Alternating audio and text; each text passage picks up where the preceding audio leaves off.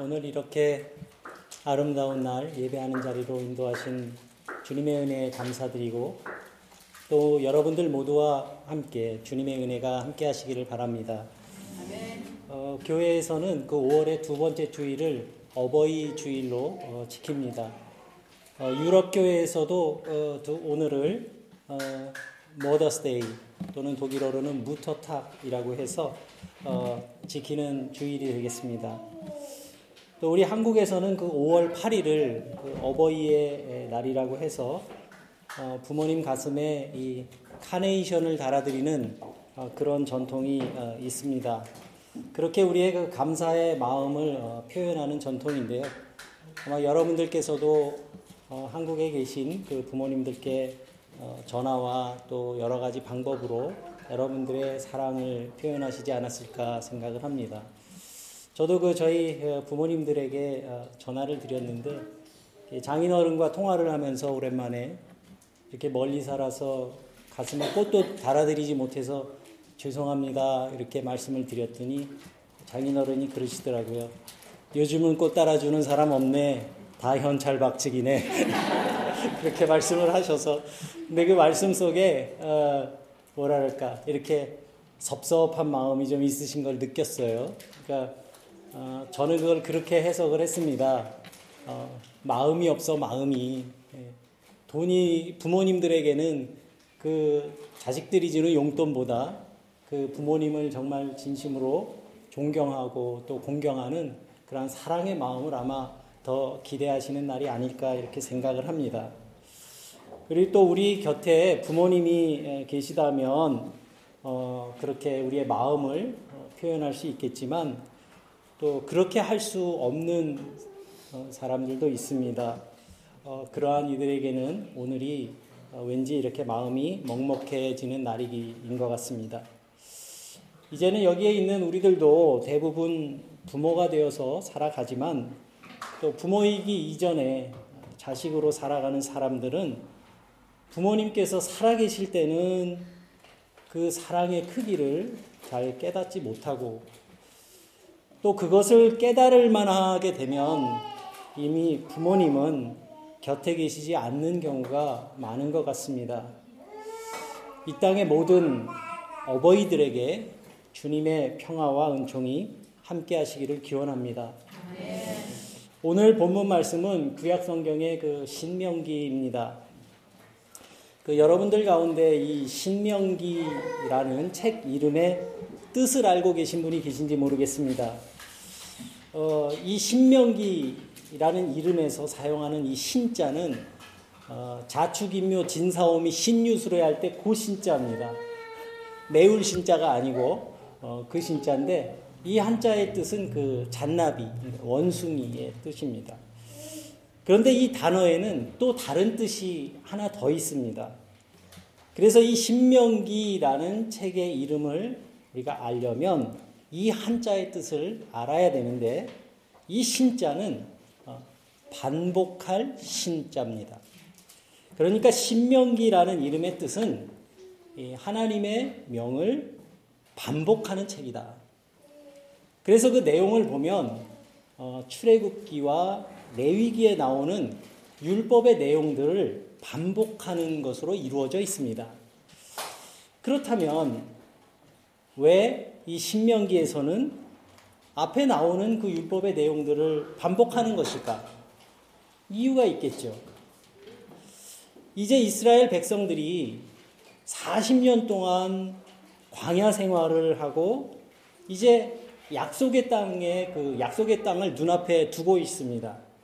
그런데 지금 그 자리에는 애굽에서 나왔던 그 1세대들이 한 사람도 없는 겁니다. 그 사람들은 다 광야에서 죽고 이제 약속의 땅으로 들어가기 위해서 애굽에서 나왔던 사람들은 한 사람도 없는 거예요. 모세도 어, 이 이스라엘 백성들과 함께 가나안 땅에 들어가지 못하고 모압 땅에서 죽습니다. 그러니까 이 모세 오경의 마지막 책인 신명기는 모세가 가나안 땅으로 들어가려고 하는 새로운 세대들에게 남긴 마지막 설교이면서 또 고별 설교인 겁니다. 그리고 모세가 이제 새로운 시대를 맞이하게 될 그 세대들에게 주는 마지막 고별 설교라고 하면 아주 중요한 얘기를 했겠죠. 당연히. 모세가 마지막 남기는 설교니까 얼마나 중요한 얘기를 했겠습니까? 그래서 이제 하나님을 체험한 세대들은 다 죽고 그 대신에 이제 장성한 그 자손들이 모세의 설교를 듣고 있는 겁니다. 그러니까 이거를 쉽게 얘기하면 선생님도 그대로고 교과서도 그대로인데 학생들은 바뀐 겁니다. 그래서 신명기는 모세가 아버지 세대에게 가르쳤던 것들을 그 아들 세대에게 가르치는 내용이다. 이렇게 우리가 이해할 수가 있겠습니다. 신명기의 그 모세의 고별 설교는 모두 어, 세 편으로 이루어져 있는데 그 첫 번째 부분에서는 지나온 과거를 어, 돌이켜보는 회고하는 내용으로 되어 있습니다. 지난 40년 동안 하나님께서 어떻게 우리들을 이 광야에서 인도해 오셨는지 그 모든 하나님의 일하심을 회상하면서 그 이야기를 젊은 세대들에게 들려줍니다. 두 번째에서는 하나님께서 이스라엘 백성들에게 주셨던 그 율법을 아버지 세대들에게 들려줬던 그 율법을 그 자손들에게 다시 한번 들려줍니다.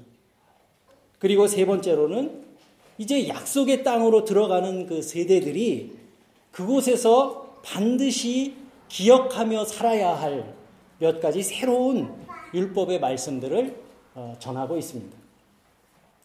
그래서 새로운 세대들이 그 가나안 땅에 들어가서도 하나님을 기억하게 하고 또 광야에서 경험했던 수많은 그런 영적인 사건들이 그냥 역사 속에 파묻혀 버리는 것이 아니라 오늘을 살아가고 있는 그 세대들이 하나님을 잊지 않고 기억하기를 간절히 바라고 있는 겁니다. 그래서 신명기에는 어, 10계명도 다시 한번 나옵니다. 첫째는 나 외에 다른 신을 섬기지 마라. 둘째는 셋째는 그러면서 신명기를 다시 한번 아, 십계명을 다시 한번 반복합니다. 그래서 이제 요약을 하면 이 신명기는 하나님께서 아버지 세대에게 들려주셨던 그 율법을 이제는 젊은 자녀들에게 반복해서 가르치는 책이다. 우리가 이렇게 기억을 하면 좋겠습니다. 그리고 오늘 본문은 이 신명기 중에서도 아주 가장 중심적인 내용이라고 할 수 있는 구절입니다. 이 신명기는 어, 젊은 세대들에게 들려주는 이야기이기 때문에 기억하라 하는 이야기가 계속 반복해서 나옵니다. 오늘 본문 18절 말씀에서도 어, 다시 한번 강조해서 얘기하죠. 내 하나님 여호와를 기억하라. 이렇게 강조하고 있고 또 이것은 어, 이 신명기 전체의 주제와도 아주 일맥상통하는 어, 내용이 됩니다. 그렇다면 약속의 땅으로 들어가는 그 세대들이 과연 무엇을 기억하고 또 무엇을 다짐해야 하는 것일까? 오늘 어버이 주의를 맞아 저는 두 가지를 말씀으로 요약해서 전하려고 합니다. 첫 번째는 믿음의 전승입니다. 이것은 부모로서의 우리의 역할에 대한 것입니다. 여기 있는 우리들이 모두 이제 부모로 살아갑니다. 그 부모로서의 역할이 있습니다. 이 여, 여호수아서 이제 신명기 다음에 나오는 여호수아서를 보면 그 마지막에 23장, 24장 4장을 보면 모세의 후계자 이 여호수아가 가나안 정복 전쟁을 다 마치고 이제 마지막 남긴 말이 기록되어 있습니다. 그래서 여호수아서 24장 15절 말씀을 보면 나와 내 집은 여호와를 섬기겠노라 이렇게 이스라엘 백성들에게 이야기를 하면서 이 이스라엘 백성들에게 너희가 이제는 이방의 신들을 섬기지 말고 하나님만을 섬기라고 간절히 호소하고 있는 내용입니다. 가나안 땅에 들어올 때 모세의 뒤를 이어서 이스라엘의 지도자가 된 이 여호수아가 응? 살아온 날들을 자기가 돌이켜 보니까 자기에게 맡겨진 가장 중요한 임무가 가나안 정복인 줄 알았는데 그것보다 더 중요한 과제가 있었다는 것을 깨달을 깨닫게 된 겁니다. 지금까지 하나님이 함께 하셔서 가나안 정복이라는 그 위대한 위협을 이루긴 했지만 이러한 축복이 계속 전승되기 위해서는 신앙의 전수가 무엇보다 중요하다는 사실을 여호수아가 깨닫게 된 겁니다. 그래서 여호수아는 그 마지막 날 말을 남기면서 내가 여호와를 어, 섬기겠다 이렇게 말하는 것뿐만 아니라 나와 내 집은 여호와를 섬기겠다 이렇게 말하고 있습니다. 여러분 사람들은 흔히 믿음이 교회를 통해서 이어진다고 그렇게 생각합니다. 그러니까 신앙생활을 어? 교회에서 하는 걸로 생각하시는 분들이 상당히 많다는 말씀입니다. 그런데 여러분 이것은 사실이 아닙니다. 믿음을 얻게 된 사람이라면 그 믿음이 가장 먼저 꽃 피워야 되는 곳은 우리의 가정입니다. 주변의 많은 경우를 봐도 올바른 신앙은 교회보다는 가정에서 시작되고 가정에서 대물림되는 겁니다. 아무리 교회에서 잘해도요, 그 신앙이 가정생활에서 나타나지 않는 신앙이라면 문제가 있는 신앙인 경우가 굉장히 많습니다. 그렇게 가정에서 어, 성숙하고 영들어진 그러한 믿음이 교회에서 나타나게 되는 거예요. 그래서 신앙은 교회나 선교지에서만 경험하는 것이 되어서는 안 됩니다. 좋은 신앙의 체험이 먼저 가정에서 이루어져야 합니다. 실제로 사람들은 영적으로 어떤 어, 좋은 체험을 하게 된다면 그 경험이 우리의 신앙을 성장시키고 또 우리의 신앙의 모습을 바꿔주게 됩니다. 예를 들어서 우리가 정말 간절히 원하던 그런 기도의 제목들이 우리의 삶에서 이루어지거나 또 아니면 어려운 일을 만났을 때 우리가 믿음으로 그것을 이겨내는 체험을 하게 됐을 때 우리의 신앙은 성장하게 되는 겁니다. 그런데 그렇게 신앙을 체험하는 가장 중요한 현장이 바로 가정이라는 말씀입니다. 유대인 공동체에서도 어, 유대인 공동체에서는 지금도 가정이 가장 중요한 신앙 공동체입니다. 다른 건 몰라도 이 자녀들의 신앙 교육만은 교회나 학교에 맡기는 것이 아니라 가정에서 부모들이 맡고 있습니다. 유대인들은 이 원칙을 수천 년 동안 이어오고 있어요. 그래서 가정에서 아주 철저하게 가르칩니다. 그리고 그렇게 가정에서 시작한 신앙 교육이 학교나 사회생활로 이 그대로 이어지게 되는 겁니다.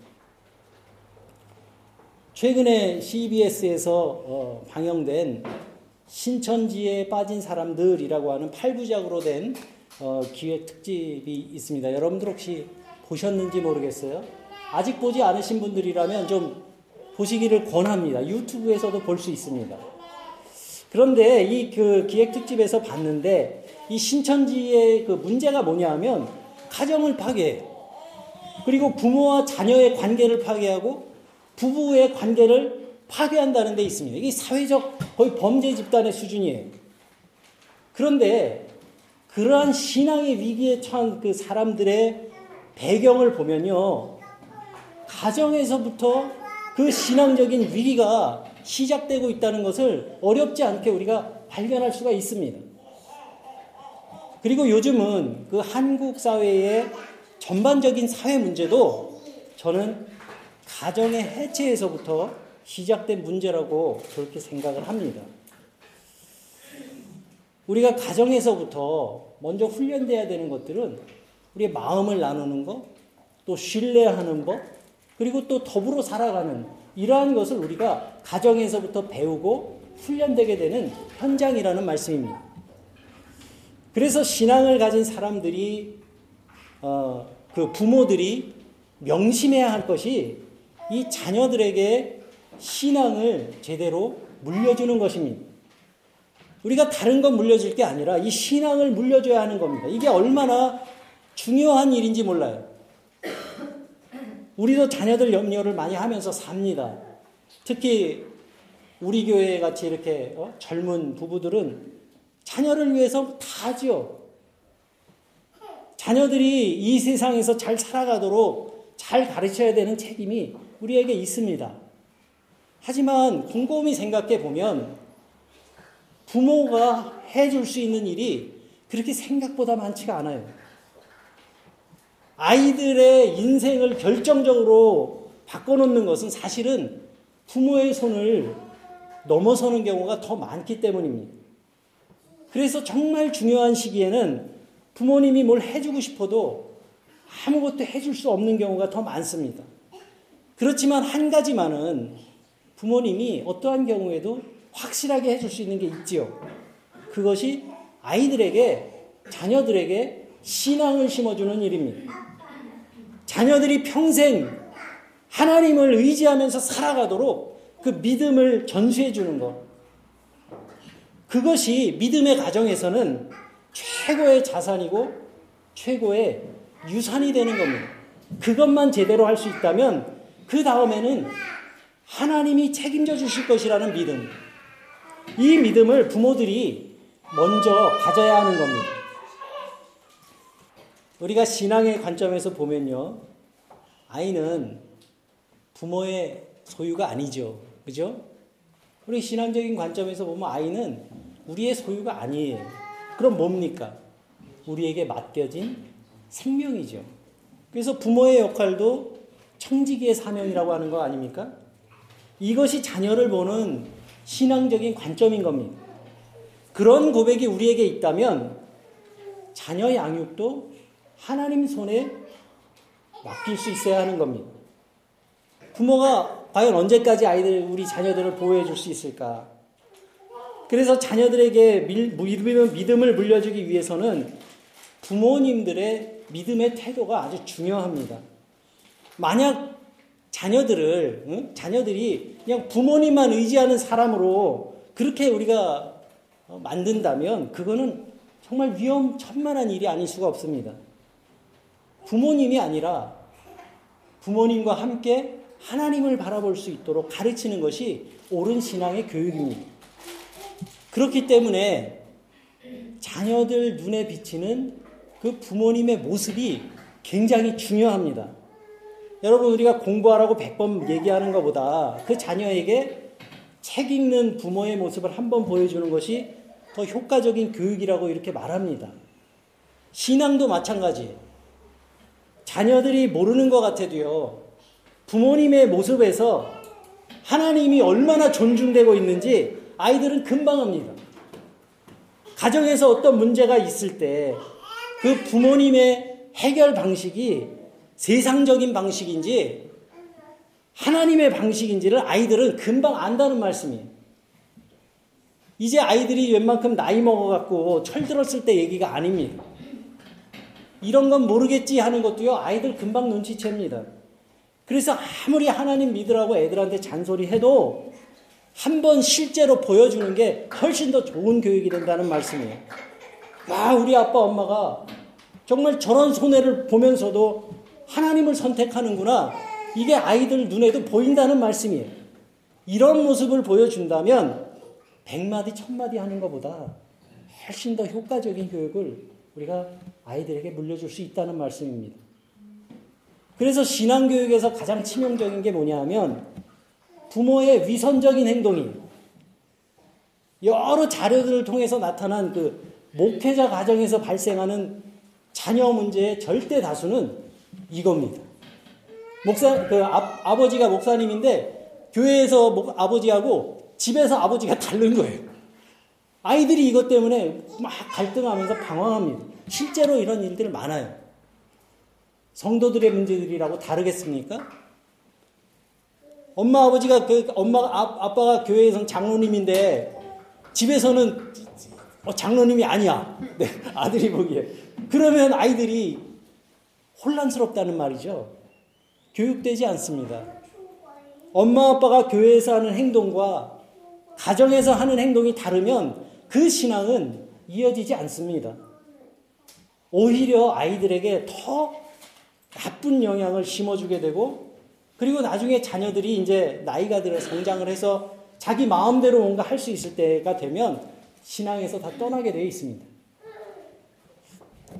물론, 물론 사람마다 그리고 신앙의 체험에 따라서 그 깊이가 다를 수는 있어요. 그런데 여러분, 믿음에는요, 믿음은 작고 큰 차이가 없습니다. 여러분, 믿음에 큰 믿음이 있습니까? 믿음에 작은 믿음이 있어요? 아니요. 믿음에는 크고 작은 그 차이가 없어요. 믿음은 크기로 나타내는 게 아닙니다. 믿고 안 믿는 거는요, yes or no예요. 하지만 믿음에서 나타날 수 있는 차이가 한 가지 있어요. 그거는요, 진정성이에요. 진짜 믿느냐? 믿지 않느냐? 진심으로 믿느냐? 아니면 믿는 척하고 있느냐? 그 차이밖에 없습니다. 아직은 우리가 믿음이 뭔지 잘 모른다고 해도 그 가운데서도 신앙을 지키려고 애쓰는 모습들은 자녀들에게도 큰 영향을 미치게 된다는 말씀입니다. 믿는 사람들에게 닥쳐오는 문제를 어, 그 사람들이 마주치는 문제를 대할 때도 마찬가지입니다. 믿는 사람이나 믿지 않는 사람들이나 살면서 만나는 문제는 다 비슷비슷합니다.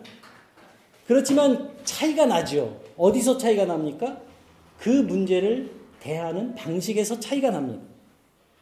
그래서 우리가 어려운 시간 지날 때 기도하면서 하나님의 지혜를 구하는 모습은 자녀들에게 아주 결정적인 영향을 미칠 수가 있는 겁니다.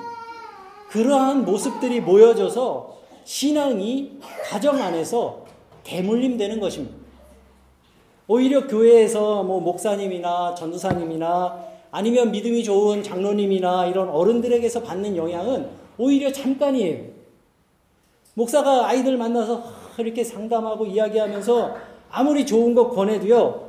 요즘 아이들에게 돌아오는 대답은 다 똑같습니다. 엄마에게 좀 물어보고요. 교회가 미칠 수 있는 영향이 여기까지가 돼버렸어요. 엄마한테 물어보고요. 그렇지만 가정 안에서 부모에게서 받는 영향은 아주 결정적이고 평생을 갑니다. 오늘날 우리가 겪는 사회적인 갈등도 사실 이 가정의 갈등이 모여져서 폭발하고 있는 거하고 다르지 않다고 저는 생각합니다. 요즘은 가, 사람들이 가정에서 상처를 제일 많이 받고요. 또 가정에서부터 영향을 가장 많이 받기 때문입니다. 우리 교회에는 비교적 젊은 가정들이 많은데 이 젊었을 때부터 여러분들이 물려받은 그 믿음의 유산을 잘 지키시고 또 그 믿음이 우리의 자녀들에게도 이어질 수 있도록 믿음의 태도를 분명히 가지시기 바랍니다. 크고 작은 그 영적인 경험들을 자녀들에게 심어주기 위해서는 지금 우리가 보여주는 믿음의 태도가 아주 중요합니다. 그래서 우리들의 신앙이 자녀들에게 자연스럽게 경험되도록 그렇게 우리가 애쓰고 노력하면 좋겠습니다. 그렇게 우리가 살게 되면 우리의 자녀들의 앞길은 주님께서 인도해 주실 겁니다. 그것이 성경의 약속이에요. 이 약속을 믿는 것이 믿음이죠. 아멘 하셔도 됩니다. 행복한 가정엔 이 같은 부모의 신앙이 전승되는 모습이 있어야 하고 이것이 우리들이 자녀에게 물려줄 수 있는 최고의 선물이고 유산이 될 줄로 믿습니다. 두 번째는 십계명과 관련된 말씀인데 이것은 자녀로서의 우리의 역할에 대한 것입니다. 교회 생활을 좀 해보신 분들이라면 이 모세의 십계명을 모르는 사람은 없을 거예요. 십계명은 이스라엘 백성들이 약속의 어, 땅을 향해 가고 있을 때 하나님께서 모세를 통해서 주셨던 열 가지의 계명을 말하는 겁니다. 그리고 그 계명의 1계명부터 4계명까지는 뭐에 대해서 이야기하고 있어요? 하나님 앞에서 우리가 어떻게 살아야 하는가? 하나님과의 관계에 대한 계명입니다. 그리고 6계명부터 10계명까지는 열 번째 계명까지는 뭐에, 뭐에 대해서 말씀하고 있습니까? 이웃들과 더불어 살아가는 그 관계, 어떻게 이웃들과 함께 살아가야 하는지에 대해서 말씀하고 있는 거예요. 그런데 여러분 그 사이에 다섯 번째 계명으로 내 부모를 공경하라는 말씀이 한가운데 들어 있는 겁니다. 이 율법의 종합판이라고 할 수 있는 이 10계명에서는 그 중심에 부모 공경을 새겨 넣은 겁니다. 이 의미가 뭐겠습니까? 우연히 하다 보니까 다섯 번째에 서게 됐을까요? 저는 그렇게 생각하지 않습니다. 예수님께서 한 율법학자와 이야기를 나누시면서 이 방대한 율법을 요약해 주신 적이 있어요. 이 율법의 핵심을 짚어 주신 건데 그것은 하나님 사랑과 이웃 사랑. 이렇게 요약할 수 있습니다. 이것이 율법의 바탕이고 신앙생활의 근본인데 이러한 믿음의 삶을 이어주는 다리와 같은 역할을 하는 것이 다섯 번째 계명이라는 말씀이에요. 내 부모를 공경하라. 하나님을 사랑하는 일도 부모님을 공경하는 일을 통해서 이루어지는 것이고 이웃과 더불어 살아가는 것도 부모님을 공경하는 일을 통해서 이루어진다는 말씀인 거예요. 예수님 시대에는 이 유대교에 고르반이라고 하는 규정이 있었습니다. 이 고르반이 뭐냐 하면 하나님께 드렸다 이런 뜻입니다. 그래서 이 구약 성경에서는 하나님께 드려진 그 제물을 나타내는 낱말이었는데 이 예수님 시대에 이 경건한 경건하다고 하는 사람들 중에는 자기가 가진 제물을 성전에 가서 고르반 되었다 이렇게 선언을 하면 공개적으로 자기가 가진 재산이 전부 이제 성전에 속해진다는 것을 선언하는 겁니다. 그런데 그렇게 하고 나서 자기 부모를 공경하지 않는 사람들이 많았던 모양이에요. 그래서 예수님께서 그러한 사람들을 꾸짖으시며 말씀을 하시는 구절이 어, 나옵니다. 사람이 제정한 규정과 그 교문들로 하나님의 말씀을 패하는 자들이라고 그들을 꾸짖으시며 말씀을 하셨어요. 여러분, 우리가 진심으로 부모님을 공경할 때가 언제겠습니까? 이렇게 어버이 주일 맞을 때 한 번 우리가 부모님 생각하는 건 아니겠죠. 그거는 우리가 부모님께서 우리에게 베풀어 주신 그 사랑에, 그 한없는 사랑에, 하나님의 사랑을 너무나 많이 닮은 그 큰 사랑에 우리가 진심으로 감사하는 마음을 가질 때일 겁니다. 사람은요, 자기가 내가 빚진 사람이라고 하는 것을 깨달으면 그 사람이 성숙해진다는 말이 있어요. 그래서 미당 서정주 선생님은 뭐라고 그랬냐면 시인이잖아요. 내가 나된 내가 시인이 된 것은 파라리 바람 바람이라고 이렇게 노래를 했어요. 사도 바울은 성경에서 뭐라고 그래요? 나의 나 된 것은 주의 은혜라. 이렇게 고백을 했습니다. 이 시인은 바람이 자신을 시인으로 만들어 주었다고 얘기하고 있는 거고요. 그리고 위대한 전도자는 내가 이렇게 된 것은 모두 주님의 은혜라. 이렇게 고백하고 있는 것입니다. 성숙한 영혼이 아닐 수가 없습니다. 지금 믿음의 삶을 살아가고 있는 나라는 존재는 주님의 은혜와 더불어 또 많은 사람들의 수고와 돌봄과 기도와 희생의 결정체가 아닐 수가 없습니다. 그 가운데서도 우리는 부모님의 그 사랑과 은혜를 말로 표현할 수 없을 겁니다.